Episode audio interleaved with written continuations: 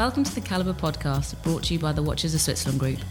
I'm Faye Soteri, and for this episode, I'll be joining Brian Duffy, CEO, and Mark Tolson, Head of Watch Buying for the group, and we'll be discussing Basel Fair and reviewing some of the fantastic brands and watches we've been lucky enough to see.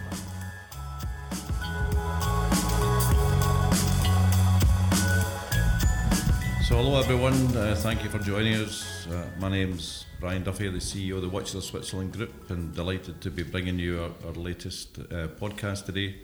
Uh, it's podcast number 14. Uh, we've uh, really enjoyed doing all these podcasts and particularly enjoy the fact that so many of you out there are listening to them and, and commenting accordingly. So, so thank you for that. I'm delighted to be joined today by, by two colleagues who know their watches inside out. Um, the first is our, our head buyer, uh, now looking after our business in the, the US, and that's Faye Soteri. Hello, Faye, welcome. Hello, thank you. Thanks for joining us. And uh, our head of all watch buying globally, who's been with the company uh, many, many years, is, uh, is Mark Tolson. Hello. Hi. And uh, those that have listened to a few of our uh, podcasts will have heard uh, Mark and uh, a, a few other ones that we, that we put out previously. So thank you both for, uh, for joining me. Uh, we're going to talk about uh, Baselworld. We're just back from uh, from Switzerland. Um, and had a, a, a, very, very interesting fair. It was a particularly interesting fair in, in some regards because there's a lot of chatter going on about uh, uh, Baselworld, the, the change, the need for Baselworld to change, uh, the decline overall in uh, attendance, particularly from exhibitors and so on. And, and in particular, uh, this year, the Swatch Group deciding not to participate was a was a major statement, and they not only said that they're not participating in 19, uh, excuse me, 2019, uh, but Nick Hayek then went on record to say, uh, you know, Andy won't be back. Um, so it created a very different atmosphere overall in uh, in Basel. Uh, in the fair itself, and because they were a major presence, um, actually made the whole thing feel a lot calmer in many ways, didn't it? Mm, it did, yeah, yeah, less people. Yeah, yeah. Mm-hmm. and uh, a good part of what was the the Swatch space given over to kind of restaurants and more sort of leisure area. You could get somewhere to sit, mm-hmm. uh, which in, in, previous it was so busy before and uh, so exciting, but practically trying to get around or sit down somewhere and get your papers together and whatever was a, was a challenge previously. Mm-hmm. How did you find it, Faye, overall, the atmosphere? Uh, it's definitely more subdued this year. Um, we were trying to decide whether it was quieter generally, but I suppose it's been displaced. You've got some numbers actually on the actual exhibitors, which yep. um, I don't think we realise how how drastic it was. But um, if you've got a bowl of water and you put a you know a, a heavy weight in it, it's just the displacement. We weren't really sure if the footfall felt like it was lower because there was less people there. But um, we we saw everybody we wanted to. We saw everybody we needed to. Um, it was quieter, um, but that doesn't mean it was less busy. Yeah, mm. and uh, I mean, uh, in terms of just getting around the place, I did f- find it more pleasant for sure. And mm-hmm. like I say, there were places to go. There were there was more restaurants available, and you can actually get into them. There was a big press area that our team, because they're yeah. uh, they're doing uh, reporting from there, but were entitled to get in. They really appreciated you know having that facility right in the middle of the fair. Um, and the, the, numbers that are quoted, there was only, I think, around 500 exhibitors. You go back three years ago, uh, there was 1,500. Um, so it, it, it, seems huge in scale of reduction uh, overall. But I think if you were to do that on a weighted basis, uh, a lot a lot of the ones that pulled out were, were smaller players, a lot of jewellery uh, exhibitors and so on, uh, and all of the big guys, Rolex and uh, and Patek, obviously, and uh, Breitling and the LV group all there. So, as you say, we did see everybody. It did require us, though, to have a, an extra trip. We had to go up to uh, um, to Zurich, mm-hmm. uh, where uh, the Swatch group were presenting Omega Breguet and Blancpain. Mm-hmm. That, too, obviously, was very calm because uh, it was completely their own environment and a nice old building in Bahnhofstrasse Beautiful Number building. 30, yeah. beautiful mm-hmm. building. Yeah. It's one I used to go to years ago. Actually. Really? Yeah, because it's part of the Grieder uh, building there, the department store. And, oh, uh, right. Yeah, I used to sell Ralph Lauren to uh, okay. the Grieder group. Yeah. One yeah. Brunswick family. Last time I was there, I met Brunello Cucinelli. Okay. Of all people, yeah. He was oh. a very pleasant man. So that was my memories of it. My memories of it are uh, lovely clothes. Omega watches, yeah, beautiful, and they're really lovely man. Actually, they're very very uh, endearing. There you go, something from a past life. So we, we did we did spend it and then took the train for an hour down to Baselworld, so it wasn't end of the world uh, uh, in terms of travel overall. We did get to see everything that uh, we wanted to see. And the last comment on Baselworld is um, that both John Frederick Dufour, the, the, CEO of Rolex, and Thierry Stern, uh, the, the president of Patek, but were both very, very open in, in, their support for the future of uh, Baselworld. So I think we're all delighted to hear that mm. Overall. But then getting on to uh, getting on to product, well, uh, before we get through all of the, what we did actually see in the fair at Basel, uh, we, we can't talk a lot about uh, Omega because they also took a, a, a new direction of embargoing uh, everything. So, uh, on, what there's been in the past is this huge availability in uh, social media and so on, lots of information around, but they've decided to go the opposite way and uh, keep everything under wraps. Um, but it's, it's no surprise to everybody it's the 50th anniversary of the moon landing, mm-hmm. uh, which of course they're, they're, going to be celebrating 1969. Uh, and uh, also, you know, we're heading to another uh, Commander Bond. Yes. Movie coming up, so mm-hmm. both themes, of course, are represented the products that we that we thought were great. So exciting stuff ahead mm-hmm. Uh, in Omega, and that's all we can say about it overall. So then uh, moving on to what we did see in the in the Basel Fair uh, this year, starting with the biggest brand in the world, uh, the biggest brand for uh, for us, the one that we've been dealing with now for hundred years, uh, actually celebrating our centenary this year with with Rolex, of course, and um, always pleasantly surprised by what we get presented with in Rolex. Um, my impressions was that the, the overall SKU type uh, presentation number of new uh, models was slightly down on the last couple of years, but I know you've corrected me on that, uh, Faye, and telling me because there was quite quite a bit of a, a expansion of a, uh, of core product as well. And let's start talking about the core, uh, which is the biggest part of a, of the of the Rolex business, and then we'll go through all the professionals. So starting with the biggest range that uh, that they and uh, we sell, uh, of course, the the Datejust. The date Datejust 31, we were expecting some enhancements on this the 36 this year, so we will. Um, um, with most fairs, we don't know what we're going to see, but based on the evolution of, of the products that we were introduced to last year, we weren't we weren't surprised. Um, great core product from the brand. Um, mainly, what they've done is, as we discussed it previously, it's enhanced um, it's upgraded movement, so you've got more power reserve. Now, notably, these new pieces are only between 150 and 200 pounds more, but you're getting 50% approximately more power reserve.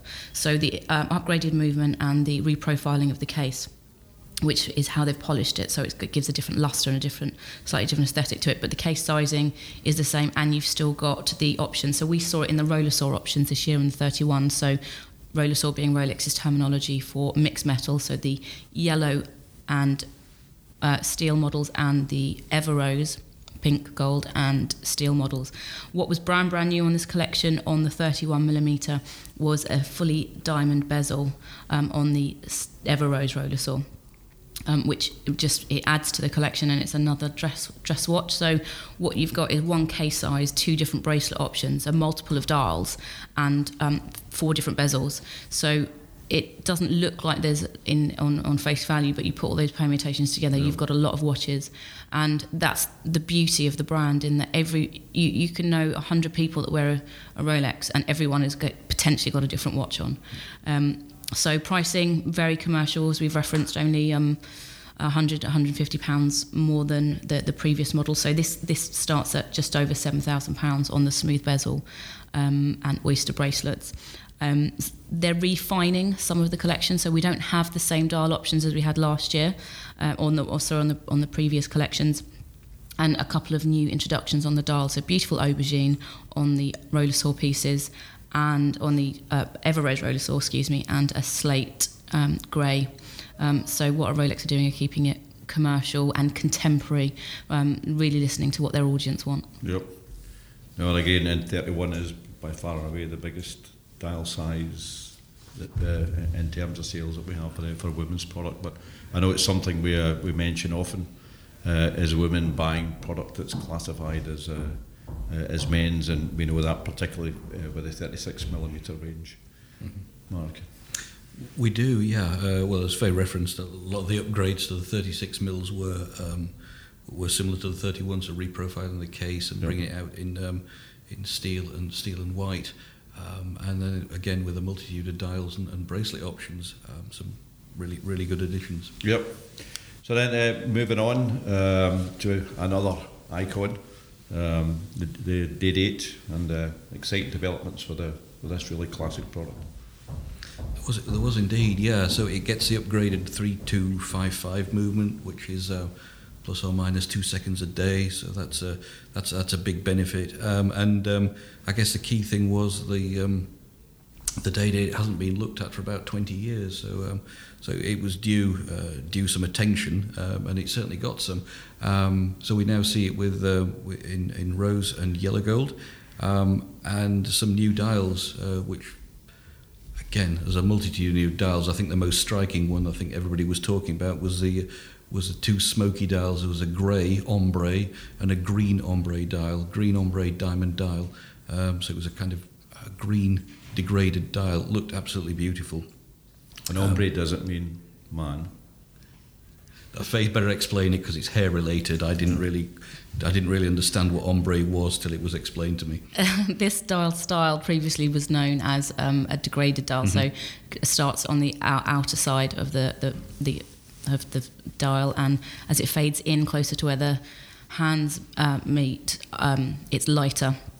And yeah, if you go into a hairdresser's and tell them that you want um, an ombre, then they'll know exactly what you mean. It's not a man. So, no, there's no Spanish reference or uh, um, uh, so, but this this dial was stunning. It's actually my favourite watch of the fair. My favourite watch that Rolex brought out this year, um, and really important that this collection had a bit of a review. Um, all of the other enhancements that we've seen with the with the other upgrades. Um, so it's got the next gen movement. Um, some other changes in that it's now only available in yellow gold, Ever Gold, and white gold, no platinum, which was interesting that they've decided to do that. But um, perhaps that's something for a, a, um, a, sort of next year or the year after. Um, the dial options um, with the uh, and and the president bracelet. So they no longer do the oyster bracelet, and I think this is quite important for the brand because this is an icon. I use that word quite frequently, but the president bracelet and actually the day date collection in America is actually called the president's watch. So there's a slightly different language um, on on on that model, but um, it's I, I, think it epitomises everything that Rolex do. Um, it's a beautiful watch. This case size is 36, so um, it can be. It is. There's no. It's not gender specific. Not that any case size is, but um, um it, it, fits um, sort of both genders quite well. And some absolutely fantastic um, pave dials in with rainbow enhancement sort of coloured stone. So we saw the rainbow Daytona uh, last year in Everose, and we've seen it's uh, sort of that was an, a continuation of a uh, of, a, of, a, model we'd seen a few years ago in the white and the yellow. Um, this year, they've, what Rolex have done is brought that fun, that freshness, that colour to the day date collection. Um, and I think this is, I, I, think it gets overlooked. We don't talk about this, we don't reference it um, a huge amount, but um, I think what they've done, they've streamlined it. They've been very loyal to how the collection should look, and they've brought in some fantastic contemporary options.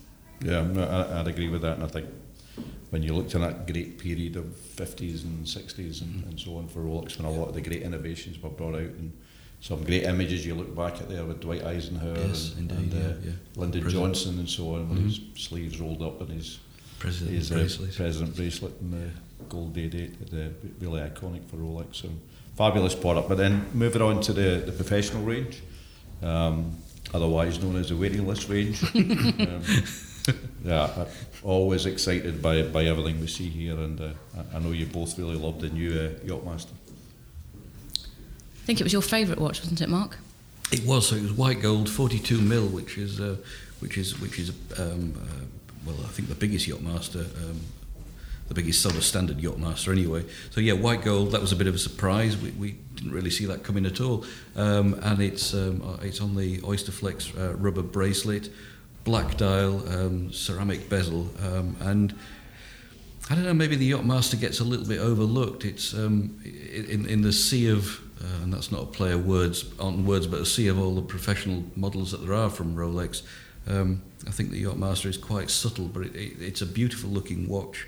Um, it's like twenty one thousand four hundred pounds, and um, I was really taken with it. I thought it was it was just a terrific looking watch. The black lacquer dial um, on the other uh, Yachtmaster models, they don't have a lacquer dial. So this True. was um, particularly striking. I think the beauty is in its simplicity on this. It's it's it, everyone was surprised. We weren't expecting it, um, and it was a particularly. I mean, I know it was a standout for a lot of people, um, and now also means that the this is the only professional collection that you can get in three sizes. So it's 37, 40, and 42. Um, just yeah, it was it was um, Bravo Rolex, I think. Mm. Yeah, Yeah, no, definitely, I yeah. agree. I'd, uh, I've got the 40 millimeter in the rose gold Mhm. from a couple of years ago, which uh, whi- which I love. And I I do think it's got a very distinctive look. Yes. Yacht Mac, and it is differentiated from uh, uh, from both the, the, Mhm. the GMT and the Submariner, which Yeah. are different watches, but nevertheless, Mm-hmm. from a distance, you can confuse one and the other. But the Yachtmaster, I think it's got its own look, and Mhm. I personally think it's a, a range that's probably going to get expanded in the in the years ahead. No reason for saying that other than just feeling that it's that it's got that look, it's got that identity, and it's one that they could build on. Um, then GMT I mentioned, we saw some some beautiful gold GMT Master Two uh, options. Mm-hmm. Well, the GMT, they started the work, the brand started the work on, on it last year. Um, what they've done is really clever, and I will probably come on to the steel model with on, on the Jubilee. Um,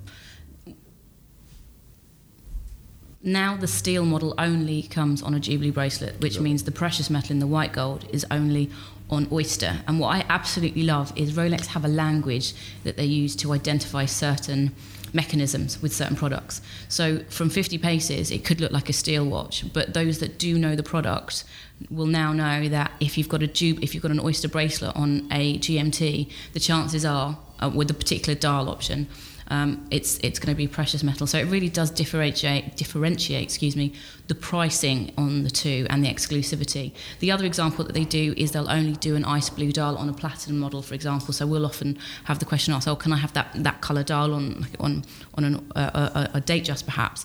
But it's that language that um, that they use very very subtly. It's very clever. Um, so it's a co- cohesive collection um, now because there was a, a very small introduction of the white gold model last year, which they immediately discontinued. So if you happen to get a white gold Yachtmaster, sorry, excuse me, a white gold GMT with a blue dial um, from last year's launch, you're going to be a very lucky person. Um, reintroduced this year, the dial's going to be incredibly popular, and also we now have it on a meteorite dial, which brings something different to the collection. And between the meteorite and the dark blue dial, what was your what was your choice? What do you think is going to be the most successful one? Uh, for, well, for me, I think um, I think I think the blue, um, the meteorite's are lovely. Um, every watch will be unique because obviously meteorites are a natural material, so um, every dial will look slightly different. But um, I think maybe from a legibility point of view, if if, if that's important when you're spending 28,000, 29,000 pounds on a watch, um, I, I, I prefer the blue. I think it's interesting what you were saying about the uh, the, the, the two bracelets on the uh, on the steel um, versus the um, versus the 18 karat white, because I suppose the, the, the oyster bracelet, which is now only available in 18 carats, your utilitarian kind of tool watch standard bracelet, um, and it's in 18 carat, whereas in steel the slightly flasher um, Jubilee bracelet with the polished centre links, which um, is, is, is now on the, the less expensive model. So it's a bit of a bit of a curiosity that one. I, I personally think the uh, the meteorite is probably going to sell more just because it is so Yeah, unique. different. Mhm, People yeah. again will recognise it, and Yeah. you'll get the whole message then. hmm Yeah, That he, he's managed to get a really cool watch. It's white gold, Mhm. and there's only one like it. Yeah. Uh, so Mhm.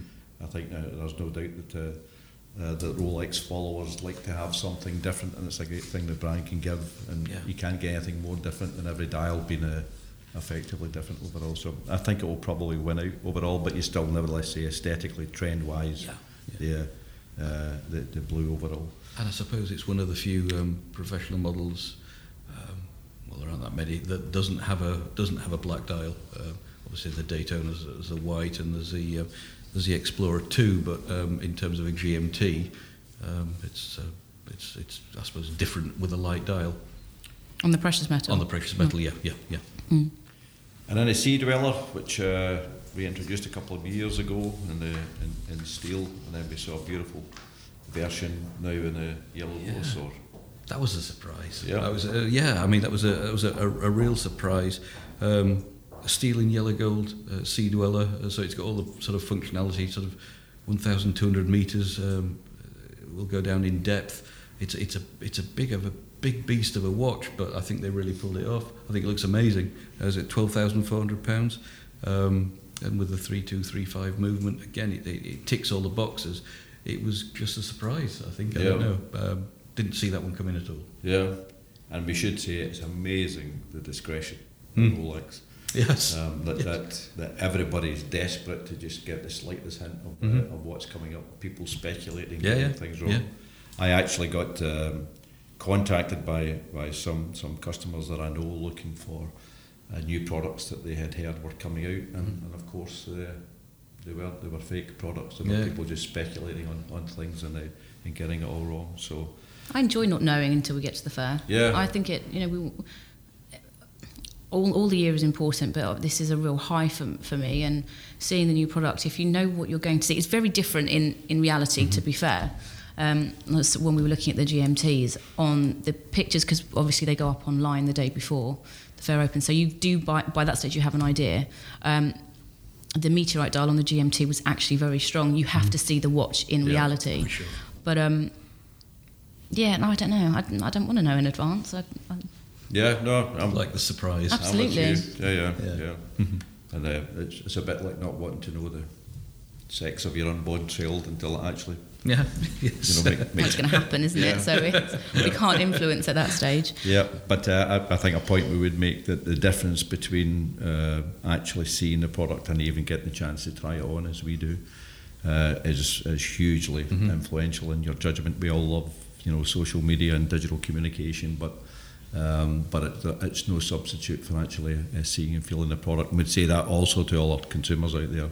You, you, you've probably looked and done your research and know what you like, but come in and try different products on and make sure that it's, it's definitely what you love and it's definitely a, it's definitely you. And the last thing, just moving on from Rolex, where again, typical of them, they really don't make a big deal of these new movements. Uh, I think, if I'm not mistaken, the new movements are on every product now. Uh, overall, Definitely on the Aye. 31. Um, uh, the 28's been completed. The 31 Yeah. it looks like they're working through the collections, Yep. and the 36. So, for example, the Submariners haven't got the enhanced movement that the GMTs had. That's what last year and this year. So we can potentially see some changes as the brand evolves. But it's Yep. it's it's these unknowns in the new watches. So, for example, the the Yachtmaster in the white gold and the um, Rolesor um, Sea Dweller, which are brand brand new to the collection, that Yep. have the that automatically have the new watches. So. Um, a lot of the collection has been addressed and it's got the new gen movements in, which just um, means that Rolex are constantly working on what's important. It's not just the aesthetics of the watch. It's not just what it looks like. It's not just having the icon of a Rolex Yep. on your wrist, but it's actually what it's important for them from the inside out. yeah, no, sure, and, and plus minus two seconds is really is good. hugely accurate and way way ahead of uh, the tolerance that you need to have to uh, uh, to be an officially certified uh, cr- uh, yes. chronometer Yeah. by uh, by COSC. Um, but again, something it's not made a big deal of, but uh, but it really is a big deal. Uh, so then, moving on to the, the other giant of uh, of Baselworld, and that of course is uh, Patek Philippe, who we've we were very proud to represent for over 50 years here in uh, Watches Switzerland in the UK. Um, and it's the other brand uh, that does the excitement around seeing, and, and clearly we're seeing really, really special pieces and complications and developments around uh, really iconic product like uh, Nautilus and Aquanaut and so on. Um, so it's, it's starting with Patek with the, with the Aquanaut developments, Mark. Yeah, um, I mean the Aquanaut um, this year they uh, they brought one out. Uh, well, last year they brought out the uh, the five one um, five one six eight um, in blue. Uh, and this year they've brought it out in, in green, a khaki green. Yep. So it's got the it's got the signature sort of uh, block patterned um, st- uh, rubber strap, or tropic strap as they call it, and, and that carries through into the dial. Um, and that was um, that was that was terrific. I mean, it was uh, it's going to be thirty thousand three hundred and ninety pounds. I think it's already got a nickname. They're calling it the hand grenade because it kind of looks like the patterning you you would imagine on a hand grenade, and it, and it was incredible. So it's a white gold aquanaut in a, a 42 42.2 millimeter uh, case size. uh, yeah, just a wonderful thing. Yeah, Really liked it. yeah, very bold and Yep. and green was a theme. I must say there was quite a, and it's been from SIHH, and I think we mentioned it even last year. There definitely is a, a move towards different variations of green, and this was a particularly appealing one. Yeah, yeah. Uh, there, there was lots of. I mean, coloured dials were, were quite a bit of a theme of the fair, but yeah, we've got green dials from Breitling and Tag, uh, even Oris, um, Yep. and, and and Patek, uh, as you said, and, and, and the Rolex uh, Ombre that we mentioned earlier. Yep. I mean, something I love with uh, with with Patek is the the colour of the blue dials they do, and there were, there were a couple of real crackers uh, this time round, and starting with the, the Nautilus calendar. C- correct, yeah. So the annual calendar, the 5726, um, uh, is now available in, in, in the kind of original blue iconic Nautilus style, so kind of bluey black, um, but it's it, it's a 5726 on a bracelet. Annual calendar Nautilus. Um, it's a, a ter- terrific watch, thirty-five thousand uh, and um, you know the, the phone was ringing um, for my colleague Dave because he handles all the VIP clients, and, and that was ringing the meeting people wanting that watch. It's Yeah. going to be scarce, like all Nautiluses are, uh, but it was a, a beautiful thing. Yeah, stunning. As was the um the chronograph that we saw in white gold, beautiful blue strap, really matching blue strap with the uh, with the blue dial. I loved that. Yep, that that was that was also terrific too. Um, yeah, uh, it was a, yes, it was a two dial a two dial chronograph in um, in, in white gold, um, a sort of like a, well the classic three and and nine position for the subdials, um, and, a, a really rich blue, and it was also on um, interestingly it was on a calf strap with uh, with white stitching. Didn't come on a on an alligator, so it was kind of I don't know maybe a bit more comfortable, a bit more flexible, but it was it was kind of a little bit dressed down. But uh, but yeah, a wonderful watch. Yeah, no, beautiful. And then a couple of really interesting uh, complications that we again had no idea uh, were coming. The, the whole idea of a weekly calendar. Yeah, indeed. Yeah. So um, I think one of the things that uh, one of the things Patek did towards the end of last year, they uh, they they discontinued or retired, as I think the polite phrase is, um, quite a few lines from the Calatrava collection. Um, I think there were 11 models they, they took out, um, and they introduced a steel Calatrava, which they haven't had a steel Calatrava for, gosh, a, a really, really long time. So, um, so they have this new movement. It's, um, it's it, the model number is a 5212A. Um, it's a 40 millimeter case with kind of stepped lugs, so it's got quite a, a retro feel to it.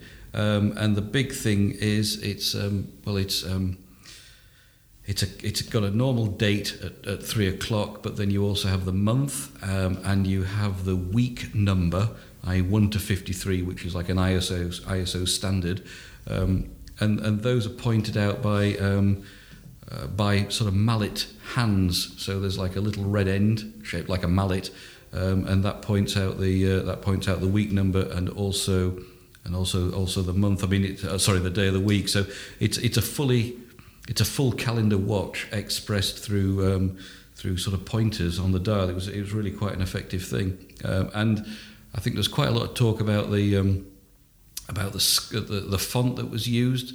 Um, it was uh, it, well, it was just beautiful, and for such a busy dial, um, it, it's really clear. Um, and it also, I think they, they've used pointers on uh, on hands for date watches before. So you have the six zero zero six in white gold, which has got a which has got a, also a pointer for the uh, for, for the date.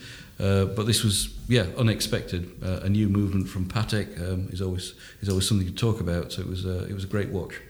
And I think the, they'd said that, that the unusual font on the uh, wasn't it that the designer when they when they, they submitted it was handwritten Yes. on their design, uh, but Thierry Stern liked it so Yeah. much that uh, Yeah, that it. effectively that that, Yeah. that became the design. Uh-huh. And uh, every day is a school day in this in this world. So we also because we're we're now retailing both in the, UK and the US. I discovered that the week starts on a different day between UK and US.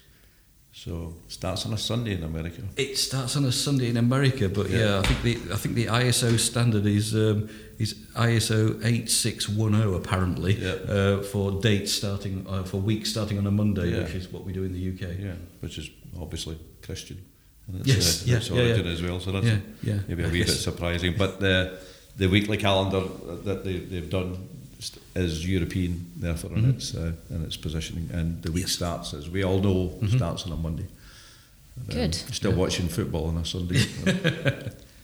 um, and the other amazing thing that uh, we saw again, a, a, complete surprise and something we wondered at was this uh, a complete new alarm uh, travel time using technology that we obviously would more associate with uh, with a minute repeater. Uh, exactly, yeah. So um, just to sort of visualise the watch, um, those of you who sort of follow Patek will know the 5524, which is the the, the Calatrava pilot's watch, um, and that has sort of uh, so it's a dual time watch, um, and um, and also uh, it has sort of three large buttons on it. So that was the existing model from I think uh, it came out over a, over a couple of years back. What they've done now is they've added a fourth button, so it makes it quite a big and imposing watch, but it, it looks great. The case is platinum, and they've added in um, an alarm function. Now, on, on alarm uh, watches generally, it tends to be more of a buzz. So if you think of like a, a Jaeger Memovox, there's kind of like a buzz alarm, whereas on the uh, on, on the Patek, um, I guess they're experts at minute repeaters, so they've taken the, the principles of the gong um, and the little hammers, and um, it, the the um, the watch actually chimes to wake you up. So um, there's a handy hour and minute um, um, aperture in the dial up towards 12 o'clock, and you can set the dial. You can set the hour, obviously, and then you can set the minutes in sort of 15 minute increments and the watch rings for about I don't know 36 seconds, and it sounds great, uh, and it, I think it would wake you up. Um, it's, I say it's got a platinum case, it's got a nice a nice true sound to it. Um, it was about 187,000 pounds, uh, uh, but it was a an incredible thing. So that's uh, you know another another another significant advancement from Patek. Yep, yep, and again, there'll be huge demand for it. yep, it would just wake you up. It'll wake you up in a nice mood. It would. I would, would indeed make nice, nice pleasant sound. yes, yes. Not, somebody yelling at you from your from your radio. Uh, can um, I just point out that while Mark was talking about alarm clocks, we actually had an authentic cuckoo clock going off in the background. yes, yeah. We're big into modern technology in this office. It's authentic. Yeah. So then, uh, moving on, uh, we always look forward to seeing uh, to seeing Zenith. There's a, a, a brand and that uh, we, we think's got great potential and, uh, and beginning to realise some of its potential now. Um, and we talked about Zenith, uh, of course, the El Primero movement, the, the, one of the first uh, automatic uh, chronograph movements. And again, great developments happening around El Primero with the, with the Defy uh, 21.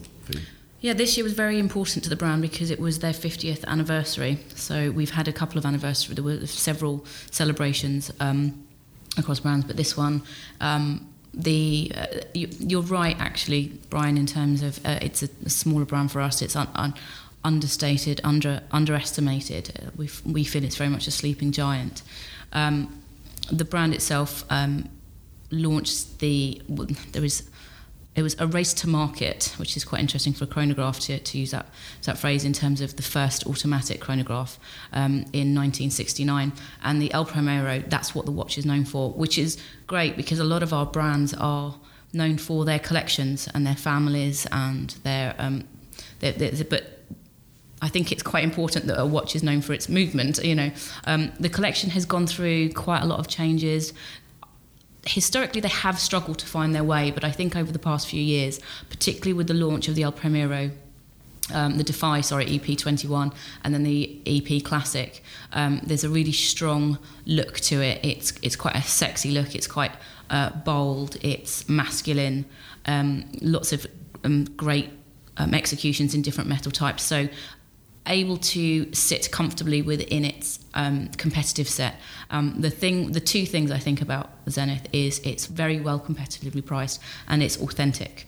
Um, so I think if you're looking for a new watch or um, you're interested in horology, it's always a brand to look at. Um, not always the, the first brand to be looked at, but it definitely should be considered. So this year, the um, it was the revival of the um, original piece, and actually, it's really true to to the original. It's beautiful. We saw a lot of vintage watches this year, and what was nice about the what we did see is everybody was loyal to their heritage piece. It wasn't a vintage looking watch. There was a lot of credibility in um, people reaching back to their archives. Um, not necessarily whole collections around it, which is great because actually it dilutes what, what they're talking about, but a real celebration. So we saw the trilogy in the um, in the uh, El, El Primero. Uh, Thank You Mark. It came out in the white gold, rose gold, and yellow gold. Um, they will do it as a set. Uh, it's 50, I think it's 50 options of each that they're launching. The first 10 they'll do as a box set, and then you can choose your numbers. So if you wanted all three for, because um, you're incredibly loyal to the brand or part of a longer term um, plan, then that's I think I think actually they might have sold out at the fair on those if I'm, I'm I not think correct. they did, and they had that beautiful box, Box, for, yeah. for, uh, Mm. for presenting them and with some really nice features. Eh? Yeah, I, I I thought I thought the striking thing was um, well, obviously it's 50 years old. They're making 50 of each metal type, and the warranty was 50 years. Yeah. which I thought was that really blows Yeah, you it's away. actually- it's a- It it's a really good- blows you away. That's a really good point, Yeah. and it's a really it's nice that they're going to do it. But if I was to buy it now, it's um, I, I the, the the guarantee isn't going to be the selling No, point for no. me, not at my age. Um, but uh, it's definitely a watch to be then handed down, isn't it? So there's a it continues the legacy, which I think is really important. So perhaps they should have made a bit more a bit more around that. Um, additional executions in the um, Defy collection, but I think it was it the focus needs to be on the anniversary and, of the movement. So. Yes. And uh, as you say, I think we're, we're really starting to see some of the potential being realised in uh, Zenith, their, their direction overall. Uh, you see their, their uh, acknowledgement of their truth to their heritage and everything that they're doing. And a lot of that's down to the new CEO, Julian uh, Tonnerre, who I think joined uh, around two years ago, maybe a wee bit less. Uh, but a really good guy and a guy that really seems to have taken on the uh, the overall direction and leadership of, uh, of the brand very well. And we were very lucky to catch up with him and, uh, and, get this short interview. So let's hear what uh, Julian has to say.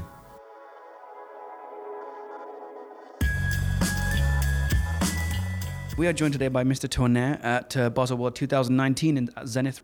Mr. Tonnerre, it would be remiss to not recognize the sheer scale of what we see here today. How has it been here for you so far? Fantastic. Fantastic beginning of the fair. Uh, we had a great day yesterday with great results. We had a huge event yesterday with close to 1,000 people for the launch of our Defy Inventor. So I cannot be happier. Fantastic, fantastic. Um, so it's it's been a big year for for Zenith, um, Zenith's legendary El Primero movement, um, which turned 50, and as you said, it was the uh, the event last night. Um, so the brand has been hosting special dinners in cities around the world, including London last month, um, and you unveiled an anniversary set in January. What else can we expect from the brand to mark the occasion? I think it's extremely important because everybody's expecting celebration for the El Primero. So we're going to continue to have one major event per month where we meet our clients, we, we organize dinners, we share the passion, we show a vintage collection as well as art collection. And um, we presented a few weeks ago the box, the famous box with four pieces uh, representing the whole um, high frequency. Now we are presenting this year three fantastic, I mean, uh, today in Basel, three fantastic pieces, very close to the original model from 1969. 50 pieces in rose gold, 50 pieces in yellow gold, 50 pieces in white gold. And we added something a little bit um, uh, innovative on that is that we offer a 50 year warranty, meaning that their warranty will expire the evening of the event when we celebrate the 100th anniversary of the brand of the movement. So that's something very, uh, very cool and very special. And uh, it means that we will cover every cost for 50 years on their watch. That's fantastic. Is that something that you've or anybody has ever done before? Is this is this quite unique to? Never. It's never been done. I mean, such a long warranty has never been proposed to any product, to my knowledge. Fantastic. Um, so f- both for men and women, what else can we expect from the brand this year? You can expect a lot because uh, we will continue to um, work on the El Primero celebration, but we will also continue to work on the innovation and on the um, Defy Inventor. So we're gonna have high frequency night like we had yesterday, where basically we f- you feel the vibrations, you feel the high frequency, and everybody felt it very badly. I'm telling you until late in the morning. So this is this is what we believe because you can have a long history, you can be traditional, you can be authentic. Don't forget that Zenith is one of the very few brands that has every single watch has a zenith movement but it doesn't mean you need to be boring it doesn't mean all the people want to get bored in, in boring events so we're going to have fun with zenith this year and this is something i, re- I really want to do Fantastic. So um, the legendary Jean-Claude Biver stopped uh, stepped back from day-to-day duties uh, last year. What have you learned from him uh, during your time in the industry? It's been an amazing learning curve and i've been in industry for 25 years but working two years with jean-claude was just unbelievable. I was learning every day every day. And it could be on watchmaking it could be on marketing on product but also a life lesson. You know jean-claude biver is such a phenomenon. So not only I, I got a new boss not only i got a lot of learning but i made a new friend.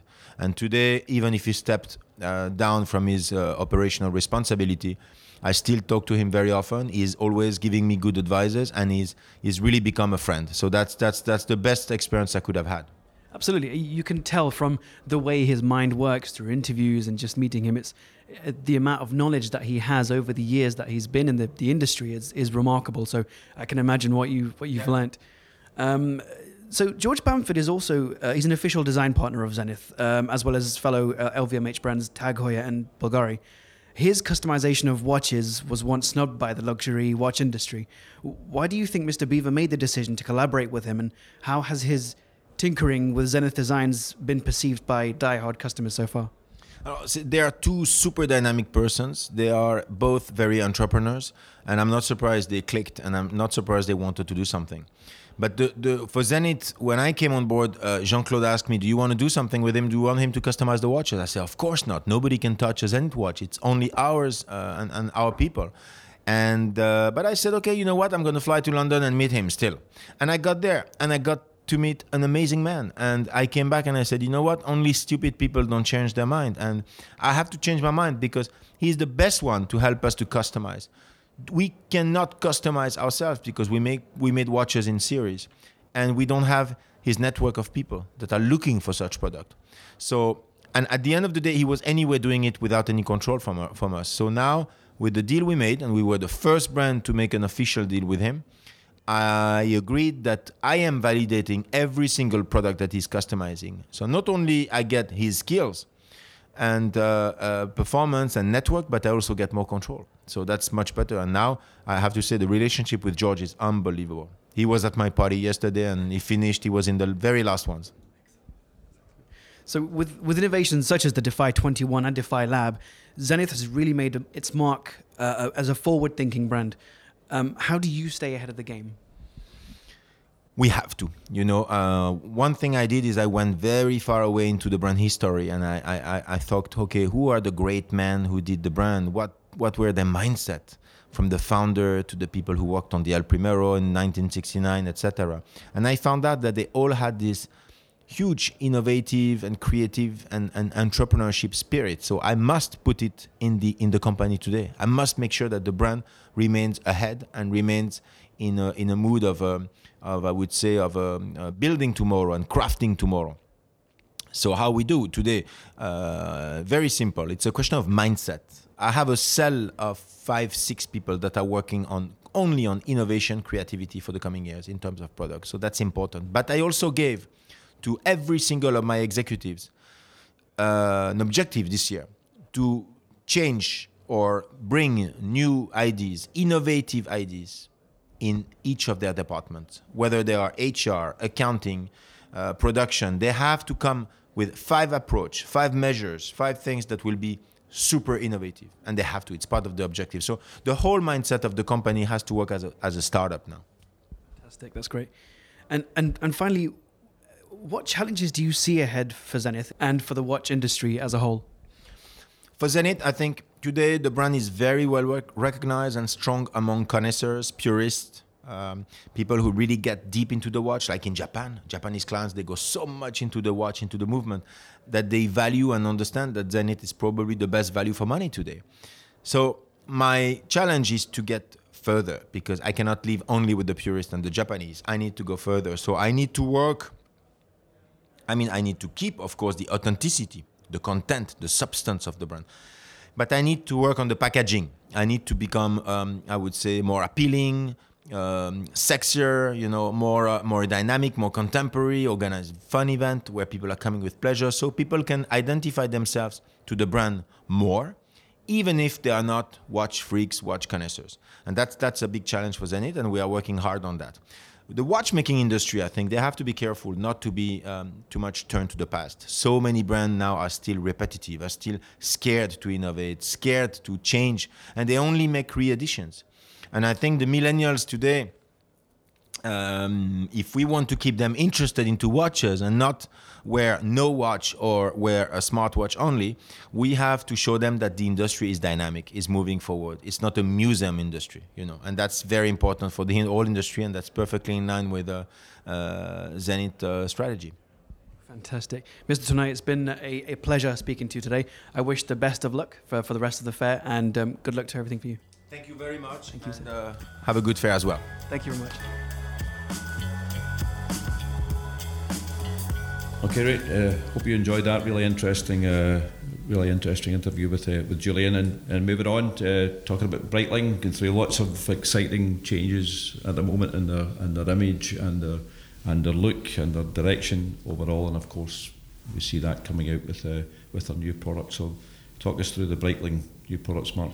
Yeah, um, I mean there are changes. Uh, I think Mr. Kern's having quite an impact there, but um, some things kind of stay the same and, and evolve slightly. So um, they uh, they gave the the Super Ocean collection a bit of a a bit of a look over um, at this Basel. So um, there are steel, mo- steel models in, in 36, uh, 42 and 44 mil size, uh, and it's a sort of classic diver's watch. Um, starts around 2,800 pounds and goes to uh, I don't know just under four. There's a cool black um, black steel version with either a black dial or a blue dial on a on a on a rubber strap for about three three thousand seven hundred pounds. They they were really good, really commercial. Um, really looks like a um, like an imposing diving watch, or, uh, and looks like a proper Breitling. And I think then the other thing we like particularly, and I think picking up on on one of the themes that uh, Faye mentioned earlier was about sort of retro-looking watches, watches with a vintage feel. So um, Breitling have a collaboration with, with Norton, Norton Motorcycles, um, and um, their Premier watch, which is a, a two dial chronograph. They've introduced a Norton version, which has got the Norton kind of logo on the back, but this is on a kind of distressed brown leather strap um, with a black dial and silver sub dials um, for the chronograph, and sort of gilt um, gilt numerals and and, um, and hands and I think we all like that. It looked really cool, really, really kind of got a, a vintage feel to it, um, and was terrific. It's about six thousand three hundred and fifty pounds, and uh, it's a watch. I uh, yeah, I'd put six thousand pounds into that tomorrow. It's, it's really lovely, yeah. really, really lovely. Yeah. And the uh, limited edition, nineteen fifty nine. That was the thing, yeah, that yeah, yeah. So the Navitimer, um, the Navitimer. Um, so 1959, they had um, uh, they brought out, um, well, the Navitimer came out in 52, but in 1959, one of the, the Model 806, I think, is, is one that collectors often look for. Um, and so they've done a re-edition in 1,959 pieces. It's, um, it's a steel case. It's, um, it, again, as Faye mentioned, um, there are brands re- reintroducing watches that are faithful to the original. And this is really faithful in terms of size. It's just under 41 mil. It's got um, 94 beads on the on the bezel, which were which were the things that you, you would grip onto. So that's all faithful um, to, to, to, the original. The dial uh, looks authentic uh, and, and again like the original. It's got a manual wind movement, uh, so they developed the um, a, a, new movement, but um, the original would have had a manual wind movement, and so has this. It's the B09 manual wind uh, chronograph movement um, and it's about six and a half thousand pounds. Um, ter- terrific looking watch. Um, uh, yeah, great, great.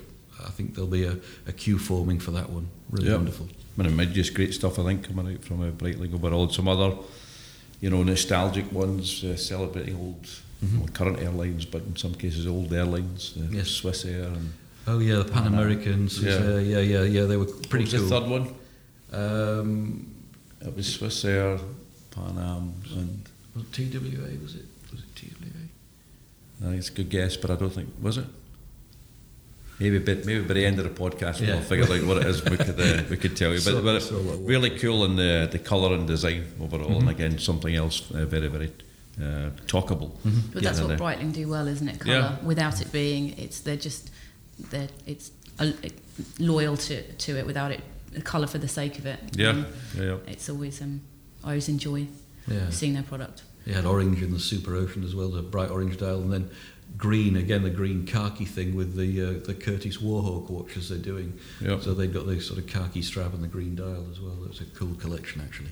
And I think under George Kern, and just to mention, we did a, a podcast with George Kern while we were there, and he's very, very, very interesting to listen to. But under him, the, the direction of really again exploiting their archives and, and history and, and really developing stories around the collections, which uh, um, is what we all love to have uh, and love to be able to talk about our, our timepieces. And, and with George, we're getting plenty of uh, food for that for sure.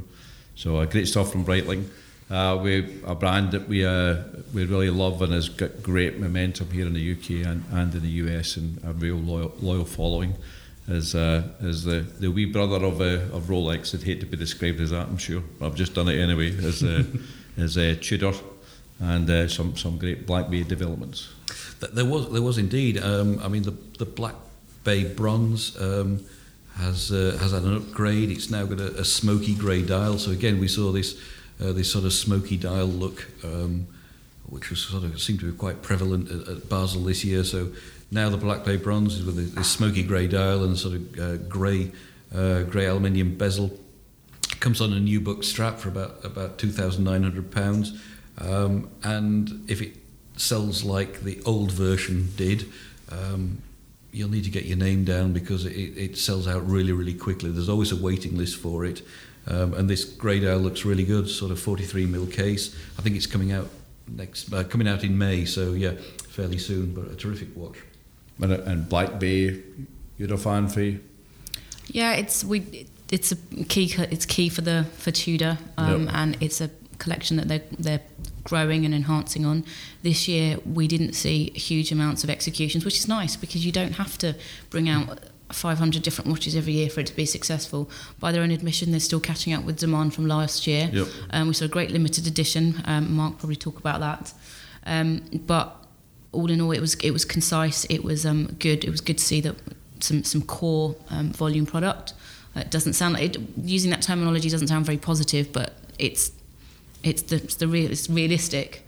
Um, so uh, case sizing and metal mixes. So it was. I think when you go in, you can now understand a, a cohesive Tudor collection. Yep. Yeah, no, no, definitely. And the and the image of the brand super strong, great marketing around David Beckham. He was there, wasn't he? Yes, he Yeah. was. Did you manage to? I was working, hello, Brian. I was in another hand? appointment. No, no. he did, He, he did ask for you, though. I heard. Yeah, yeah. so we could do a bit of keep you up together. Um, yeah. But a, a great ambassador, obviously, for Absolutely, them, and, yeah. uh, and very much in keeping with the brand. As is Lady Lady Gaga, uh, super cool. Somebody that's you know really different and you know excelling in their, their, their, uh, their profession, and they also do the All Blacks, and you know I think they're going to be pretty high profile at their upcoming Rugby World Cup. So so great marketing stuff, getting their name out there. But of course, it's all about product, and they're, they're doing some great stuff with product at a, a great value, great value for money.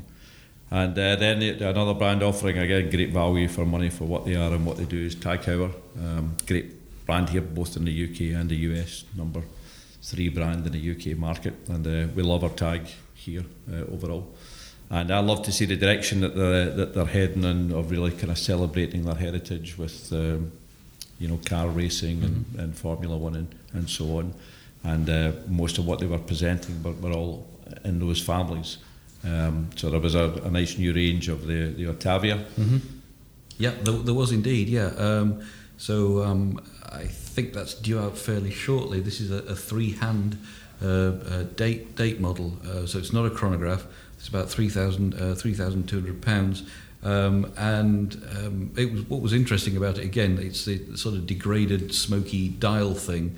So you got a smoky grey, smoky um, smoky brown, a smoky blue coloured dials, and a couple of bronze cases. There's a green uh, a green dial in there as well, um, and they they were great. They were really really lovely. And then I think there's a chronograph version coming out towards the end of the year, um, which is a flyback for about five thousand five thousand pounds. So. uh, As, as, as you say, Brian, it's keeping up with their heritage and Yep. uh, and, uh, and the legitimacy in watchmaking. And, and probably their most heritage iconic product and look is the, is the Monaco. And once again, celebrating a 50th. an- Everything seemed to happen in 1969 when it uh, comes to watches. Of course, not everything did, but it was a big year, big year for watches overall. So it was the year that Steve McQueen was uh, was was it the year that Steve McQueen was in the movie actually? But the '69 is, Is the the launch. Monaco. Is the automatic chronograph launch? Yeah, Yes. They were the other other people in the in the race against the El Primero for that. Yes, movement, and a couple of months Mhm. too late. Or yeah. and uh, if you want to know exactly the, the background and story to all of that, you could listen to the podcast that you did with uh, with Jack Heuer, Yeah, yeah. great great grandson Yeah. of the of the founder, and Uh-huh. his anecdotes and background to what was going on back then was Yeah. really interesting to listen to. Um, but uh, so we, we have the 50th anniversary of, uh, of Monaco. Um, getting celebrated with some uh, some great pieces. Indeed, yeah. Uh, so it will be um, there will be it be grey dialed. Uh, I think it's got a, a sort of red red seconds hand on it, um, and that's also going to be around five thousand pounds and due out uh, late later this year. But it, it looked really cool. All the Monacos uh, t- tend to look cool. All the executions they do. I mean, we one of the current models is the Gulf with the blue dial and the Gulf stripes down it, which is, is kind of the the, uh, the livery that was worn in the in the film you're referring to, Brian, by um, by Steve McQueen, and that's um, yeah, it, it, uh, the the whole collection for the Monaco is, is great. Really Yeah. good. Yeah. And then uh, moving on, still the, within the same group, our, uh, our friends from Hublot. Uh, always exciting and uh, entertaining to see. Very, very creative and imaginative in everything that they're doing. Fusing together their association with, uh, with, with sport, with uh, motor racing, with colour, with new material developments. And uh, never disappoints when you get into, uh, into see Hublot. And uh, we saw some good stuff from them. We did. Um, you've referenced Fusion. It's a it's a big word for them, um, and they're one of the key launches was their Ferrari collection um, that they launched in three different case uh, metal types this year. Ferrari is not new for the brand. Unico is not new for the brand, and um, what they've done is, and Classic Fusion isn't new for the brand, but what Yeah. they've done is they've put them all together in a brand new case. So taking elements of different uh, of different parts of what they're known for, what they're famous for. Um, and again, it's a box set. You can buy them independently, but there's a box set should you wish to buy all three. A fantastic piece. It was, um, I suppose, it must have been at least a meter wide. Um, and as you open it up, they've it, again they, they, their attention to detail. The box itself smelt of gasoline. Um, not in a bad way, in that you just kind of don't want to put a cigarette near it, but um, it's they've they've like sort of had a couple of pistons. I'm not stop me if I'm being too technical here, of course, um, but knowing what the brand do, they, it will be relevant to a Ferrari. Um, I didn't get unfortunately too much of the spec because the one thing about these fairs on these limited editions, you get to see them very very quickly before Yep. they snatch them away and move them on. So um, it was it was good, brand new case. It looked um, like a deconstructed Big Bang, but it was more aligned with the classic fusion. So, Mark, I think you described it a bit better didn't, uh, earlier on when we were talking about it. Yeah, I can't really remember what I said, but but it was. Um, but I, don't think the the bezel was uh, was um, a lot thinner, but it, kept the signature screws um, on on the bezel, and also at, at sort of six and twelve o'clock, the kind of um, I don't know the, the styling cues that you get on a classic fusion, um, and the, there's some nice. Nice rounded shape around the pushers and, and buttons on the uh, uh, around the crown. So yeah, it, it looked like it'd been kind of um, the metal had been sort of uh, almost polished away to create a sort of lighter case, which I suppose is what you get with Ferraris, you know, lighter lighter weight and, and sculptured design. It was a, it was quite a cool case actually. Yeah. I mean, and other stuff happening with the with Hublot again. Just mention Hublot both here and in the US, popular and kind of fast growing brand, Mhm. and uh, is very different. It's got great following, the, the great sponsorship. Some other sponsorships that uh, that we heard about over there, Cricket World Cup. Yes, in, in the UK, yeah, this Yeah. year. Yeah, wouldn't mean a lot in Scotland for what it's worth. Um, it's one of the few World Cups we actually get to. I think, I think because they're just stuck, you know, for uh, for teams to participate. And uh, and then the boxing, uh, which they are strongly associated with boxers themselves, and uh, and they're, they're now going to be uh, they're doing products celebrating their association with the WBA. Um, but it all just really typical from Hublot, such a mixture of, of different exciting creative things happening, product, how they're presenting the product, their associations or whatever. Very, very exciting brand. And uh, so that, that brings us to the end of, uh, of our podcast. Um, and, uh, and for uh, Baselworld 2019, um, we loved it. It's a highlight of our year. Uh, a lot of great stuff. We were slightly sad by uh, um, by seeing some of the, uh, the uh, the lack of numbers and so on. I, I personally think all of what they're trying to do to reposition uh, for the future was way overdue, and that, that's why they, they had the problems. But the thing that really matters to us is the product. We saw some fabulous ones, and hope you've uh, enjoyed uh, uh, listening to us. Thank you, Mark. Thank you, Faye. Thank you. Thanks, Brian. And uh, I hope our listeners have enjoyed listening to us, and if uh, any questions or comments, I'm, I'm sure they'll let us know. Um, and thank you both again. Thanks for listening to this episode of Calibre Podcast. As always, please do subscribe and review us on Apple Podcasts. We're now available on Spotify as well as all the usual places you listen to your podcasts.